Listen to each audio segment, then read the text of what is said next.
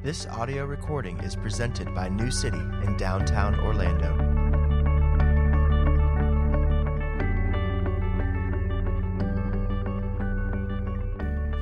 This morning's scripture comes from the fifth chapter of the Gospel of Luke. On one occasion, while the crowd was pressing in on him to hear the word of God, he was standing by the lake of Gennesaret. And he saw two boats by the lake, but the fishermen had gone out of them and were washing their nets. Getting into one of the boats, which was Simon's, he asked him to put out a little from the land. And he sat down and taught the people from the boat. And when he had finished speaking, he said to Simon, Put out into the deep and let down your nets for a catch. And Simon answered, Master, we toiled all night and took nothing, but at your word I will let down the nets. And when they had done this, they enclosed a large number of fish, and their nets were breaking. They signaled to their partners in the other boat to come and help them. And they came and filled both the boats so that they began to sink. But when Simon Peter saw it, he fell down at Jesus' knees, saying, Depart from me, for I am a sinful man, O Lord. For he and all who were with him were astonished at the catch of fish that they had taken. And so also were James and John, sons of Zebedee, who were partners with Simon. And Jesus said to Simon, Do not be afraid. From now on you will be catching men. And when they had brought their boats to land, they left everything and followed him.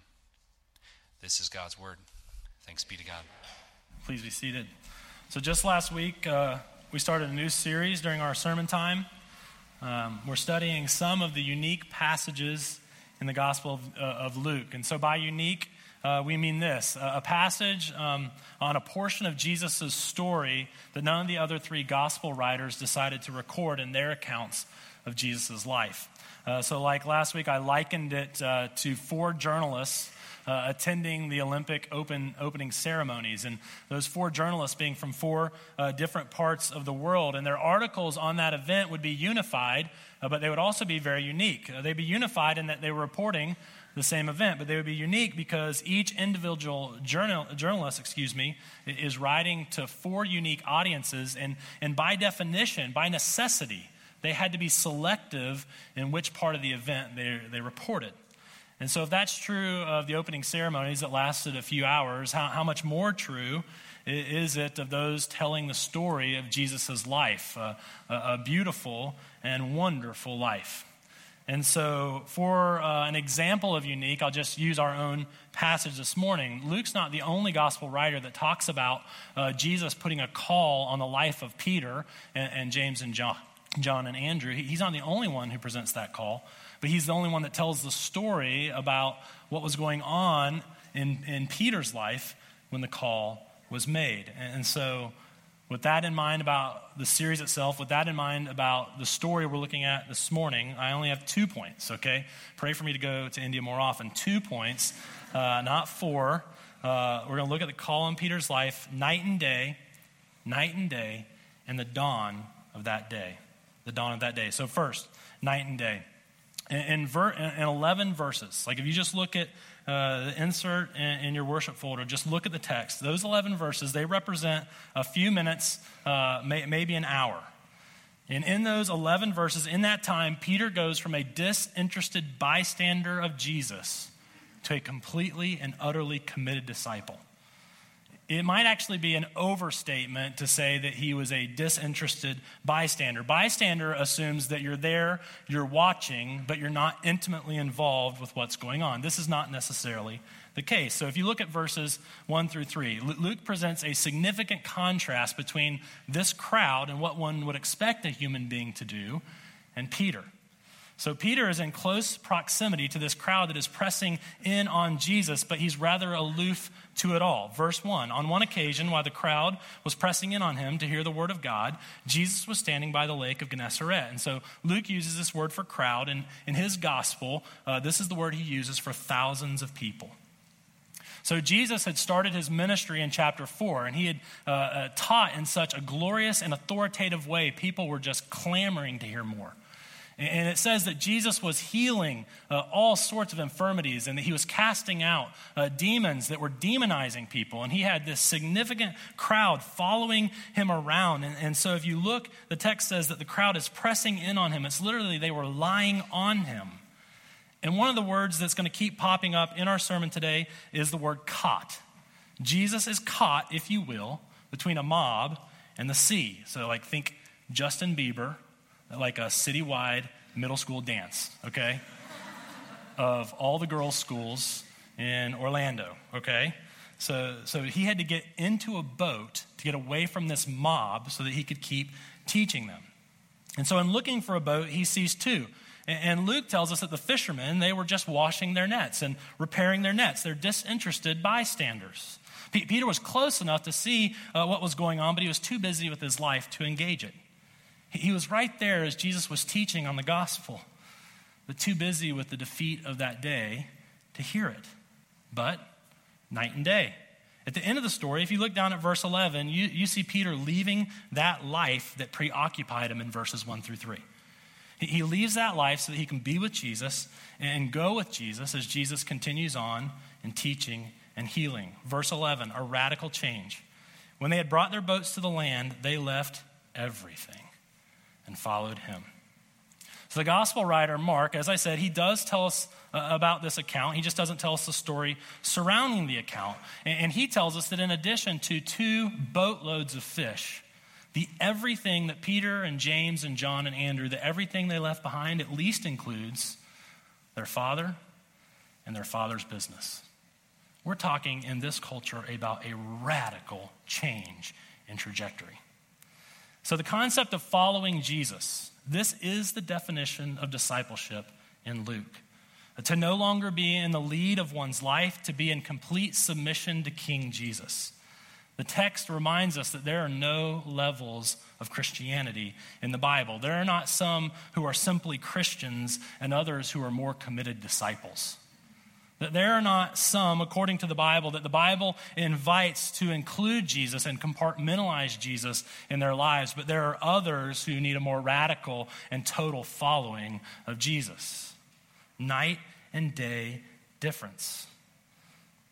So Peter had included Jesus in his life. He was willing to get into the boat with him in verse 3, but at the end of the story, Jesus was his life.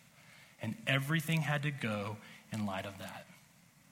We, in general, in our time and place, we, we have taken this, the, the sayings of Jesus on discipleship and Christianity, and we have watered them down. And we have significantly diluted the concept of a life given to Jesus in radical service. We will say, oh, Jesus, he would employ hyperbole. Oh, Jesus, he loved to exaggerate. Although Jesus would say these things over and over and over about one's life to where you begin to wonder if he forgot he was exaggerating.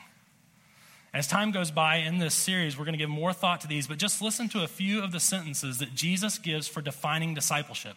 This is the norm of anyone who follows him. Listen to the totality of the language. Chapter 14 If anyone comes to me and does not hate his own life, he cannot be my disciple. Whoever does not bear his own cross and follow me cannot be my disciple. So he's saying, whoever doesn't embrace their death, the death of their life, cannot be my disciple. And then he says in chapter 14, verse 33 Therefore, any one of you who does not renounce all that he has cannot be my disciple.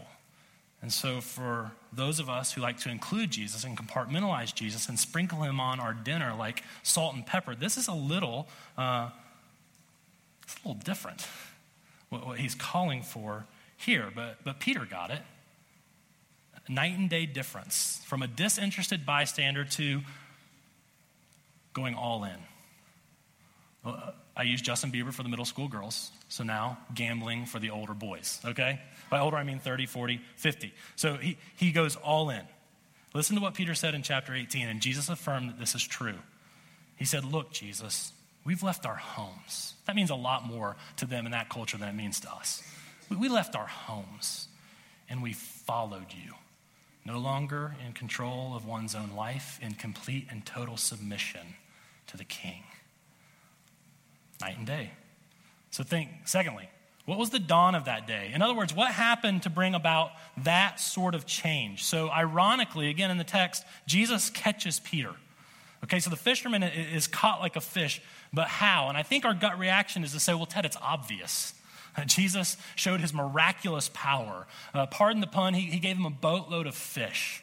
Uh, and so I think if we just kind of walk through the story, we'll see if our gut reaction is right. What was it? The miraculous catch that caught Peter. So, as we said, verse 3, if you look back in your worship folder in your insert, Jesus climbs into Peter's boat and Jesus asks Peter, he actually requests Peter. The King James says he begs Peter, put out a little from the land. And so, what was common then is common now. Fishermen in the lake of Gennesaret, which is the northern part of the Sea of Galilee, they, they would fish all night. They would wash and mend their nets in the morning light, and then they would go home and they would get some sleep. And so, Jesus has just asked him or requested of him that he just go out a short distance into the sea and kind of put his life on hold for a second. And then, verse 4 when Jesus had finished teaching the crowd or the mob, he, he said to Simon, Put out into the deep and let down your nets for a catch. This time, two commands, no request put out and let down. And Peter agrees to it. Why he agreed exactly, we don't know for sure. Maybe it was Jesus' popularity. Maybe it was just Jesus' uh, authority and presence and command. Uh, we don't know exactly why, but, but Peter uh, puts out uh, into the deep. But before he does, he gets a statement on the record. You like to have one thing be known uh, for sure. It's sort of a, a passive aggressive little moment for Peter, okay? Master. It's a word for like various administrative roles in the Roman Empire, okay? Master. Not Lord, master. Uh, we wore ourselves out all night and we captured nothing. But at your word, he's going to be able to say, I told you so, right? At your word, I will let down these nets we just cleaned. Verse 6 And when they had done this, they enclosed a large number of fish, and their nets were breaking.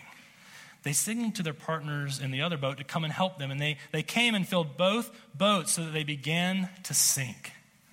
So, in, in, recent years, archaeologists have discovered uh, fishing boats that they have dated uh, uh, to the time in and around the Roman Empire. Boats in this northern part of the Sea of Galilee. And of course, we don't know if they found the same boat uh, of Peter um, or of James and John, but the one they found is, is 26 feet long, 7 feet wide, uh, 4 feet deep. So we're talking about at least 400 cubic feet of fish in each boat, okay? The original Greek indicates that there was more fish to bring in, but they couldn't get them in because the boats were sinking. And we say, there it is, Ted. There's the dawn of that day. That is what caught Peter. If God would just show up in my life. And he, if he would do something like that, I think I would be more apt to, to abandon everything and follow him. In fact, I think I would just have to sacrificially follow him and just do whatever he says. Because if he would just overwhelm my life with that obvious uh, show of divinity, I would follow him like Peter. But Ted, that's a different time and a different place. Let's see. Is that what caught Peter? Verse 8. But when Simon Peter saw the fish, he fell down at Jesus' knees. Okay, why knees and not feet? A boatload of fish. and he says, Depart from me, for I am a sinful man, O Lord. No longer master, no longer white collar office manager, uh, Lord, ultimate being in the universe. How does Peter respond? Is there any way I could hire you? Can we get like some sort of deal going here where you just come out daily and make this happen? I'll give 10% to the church, I promise. Not, can I follow you around? Can I give my life to you? What does he say? Peter commands Jesus, commands him, imperative, get away from me.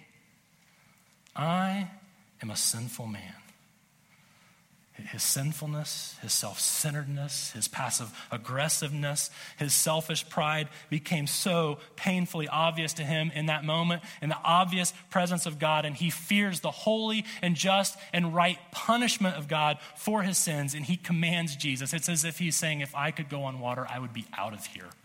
Get away from me. So, if the great catch of fish isn't what caught Peter, if Jesus' obvious display of power and divinity didn't capture him, what did?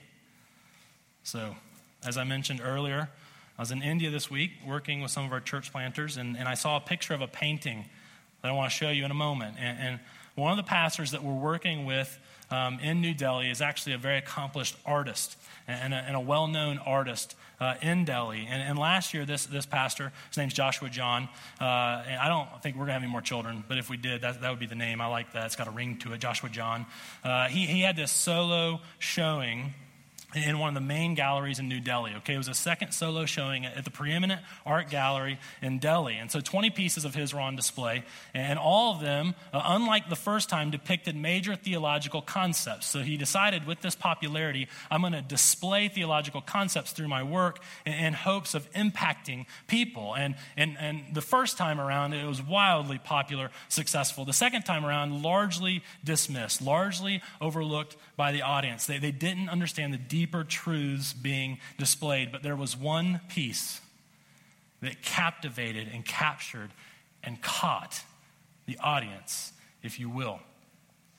At times, dozens of people stood with drink and hors d'oeuvre in hand, silent, staring at the piece, many with tears in their eyes. And Joshua John was asked over and over and over to describe the deeper meaning of this one piece. And so I want to show you a portion of that painting. Go ahead, would you throw it up there for me? There it is. A man cowering in fear. Not, not necessarily a man weeping or lamenting, but a man cowering, covering his head, waiting for the rod to strike. A, a lot, not just a good bit, but a lot of the power in this painting is lost on our culture. In middle class America, we are by and large, told by our parents that we can do anything, that we're smart and we're creative and we're talented and people like us. So they took Saturday Night Live and they just kind of put it on us. Okay? Uh, our parents motivated us in large part through creating healthy self esteem in us. But in Indian culture, parents predominantly raise their children through fear and threat of punishment. From kindergarten on, it's not you can do it, but you better do it. And of course, in the global cities of India, the slums are everywhere. And all the parent has to do is walk their child a few blocks to that reality that their child will experience forever if they fail. So instead of telling them they can do it, they tell them, you better do it. If not, you will end up here. But further and deeper than that, the spirituality of India, even in the urban professionals, is a fear based superstition. There is a general sense that they have done wrong and that they need to continue in whatever superstitious behaviors and rituals they have in place.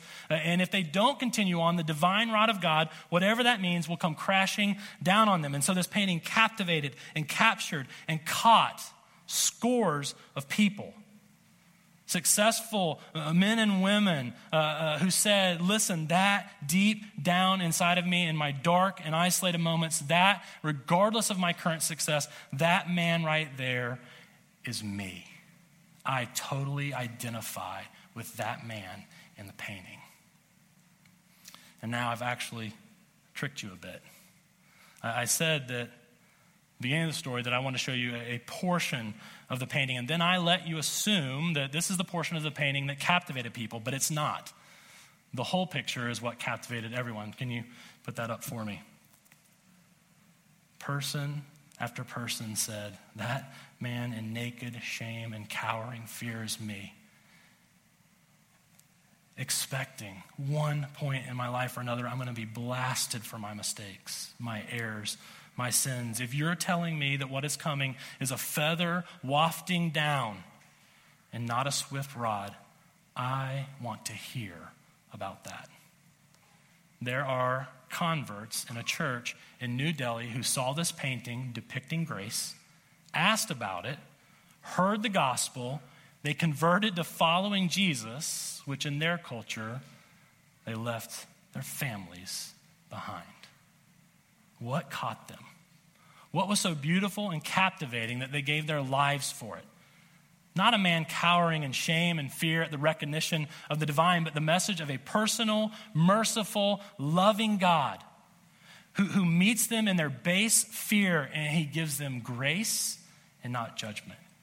He gives them comfort and not pain. He gives them love and not hate.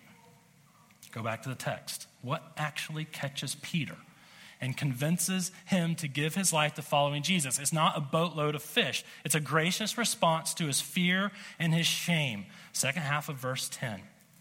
And Jesus said to Simon, Do not be afraid. From now on, you'll be catching men. Simon Peter, uh, stop being fearful. Although you deserve it, I'm not going to shame you. I'm not going to strike you. I'm not going to unleash my wrath upon you. I'm not going to cast you aside into forgotten oblivion. Peter, stop being fearful. Although you don't deserve it, I'm going to honor you. I'm going to forgive you. I'm going to embrace you. I'm going to unleash my acceptance and my love on top of you. I'm going to bring you into community, and I'm going to keep you with me forever. As the story unfolds over the next three years, it becomes obvious to Peter and us that Peter didn't get what he deserved because Jesus took what he deserved in his place. It becomes obvious that, that Peter got what he didn't deserve because Jesus gave Peter his place. While Peter was selfish and self centered, Jesus was selfless and other centered. While Peter was proud and, and, and, sinful, Jesus was humble and, and righteous. While, while Peter uh, was the one who deserved to be whipped, it was Jesus' back that was ripped to shreds so that Peter could be touched by grace. While, while it was Peter who deserved to be shamed, it was Jesus in naked shame, not cowering in fear, but exposed on the cross. When Peter should have been cast away into forgotten oblivion, it was Jesus who was forsaken. His Father, who had been with him forever, turned away from him. In 11 verses, Peter goes from not giving Jesus his attention to giving Jesus his very life. Peter went from being his own authority to being under the authority of Jesus grace and mercy and forgiveness and love and acceptance and power, communion with God. These are incredible realities that can melt the hearts of women and men. I want to conclude with a few thoughts of application. First, if you're new to the Bible, if you're new to what the Bible actually teaches, not what you've heard about it, but what it actually says, you need to know this massive difference between the gospel, which is the story of Jesus, which is the story of the Bible. There's a massive difference between the gospel and every other world religion. Huge difference. You have to know this. In Christianity, we don't follow Jesus to get him to forgive us, we follow him because he died so that he could forgive us. We don't commit and sacrifice in order to be loved by God. We increasingly commit and sacrifice because God loved us when we were completely oblivious to Him. But can you see that the only logical, human, rational response is to follow Him and give him our very lives. If God created us, if he gave us life, if God rescued us by dying in our place, if God knows what's best and what's most satisfying for us, doesn't it make sense to follow Jesus' command and go all in? Not going all in to buy Jesus' love, but going all in because we're already so richly loved. Believer, disciple of Jesus, concluding thought of application. Is anyone besides me tired of being selfish and self centered? Is anyone with me worn out by how our sins hurt other people? Does anyone besides me desire to live more sacrificially for Jesus? I'm only 37, but as I get older, I increasingly long to be humble and soft and submissive and teachable and I want to serve others. I don't want to serve myself, but I tell you, I feel like I lack power. I feel like I lack execution. I feel like I lack follow through. If you're like me, fellow disciple, in theory, in theory, we, we see the beauty and the freedom and the joy of living a life of reckless abandonment and service to Jesus and others, but in reality, I, I see a proud and selfish life. The constant teaching of Scripture is this the power for following Jesus comes from seeing and experiencing his love and his grace and his acceptance, regardless of how well we follow him. We're not empowered in discipleship by committing ourselves to it and believing we can do it if we really try. We are not empowered for discipleship by cowering in fear. We're empowered by bending the knee in repentance, standing in faith, and committing yet again to follow Jesus. Let's do that now. Most gracious God and Heavenly Father, we thank you for the gospel.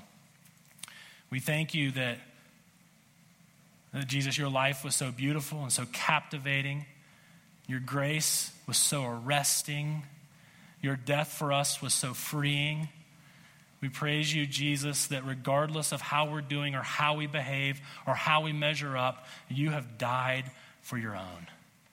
Your own are righteous in you, loved and enjoyed by the Father, empowered by the Holy Spirit. God, I pray for my friends who are trying to figure this out. Jesus, let them see you. Let their minds understand you and their hearts love you and their feet be swift to follow you. Make a night and day difference in their lives. God, for those of us who have been trying to follow you for a long time, would you please motivate us by your gospel? Would you please free us from trying to, to love you and earn your approval? Would you release us in the approval that you've already given to us? Would you take us into a sacrificial life of joy and freedom, serving you and others? We want to be different. We're dependent upon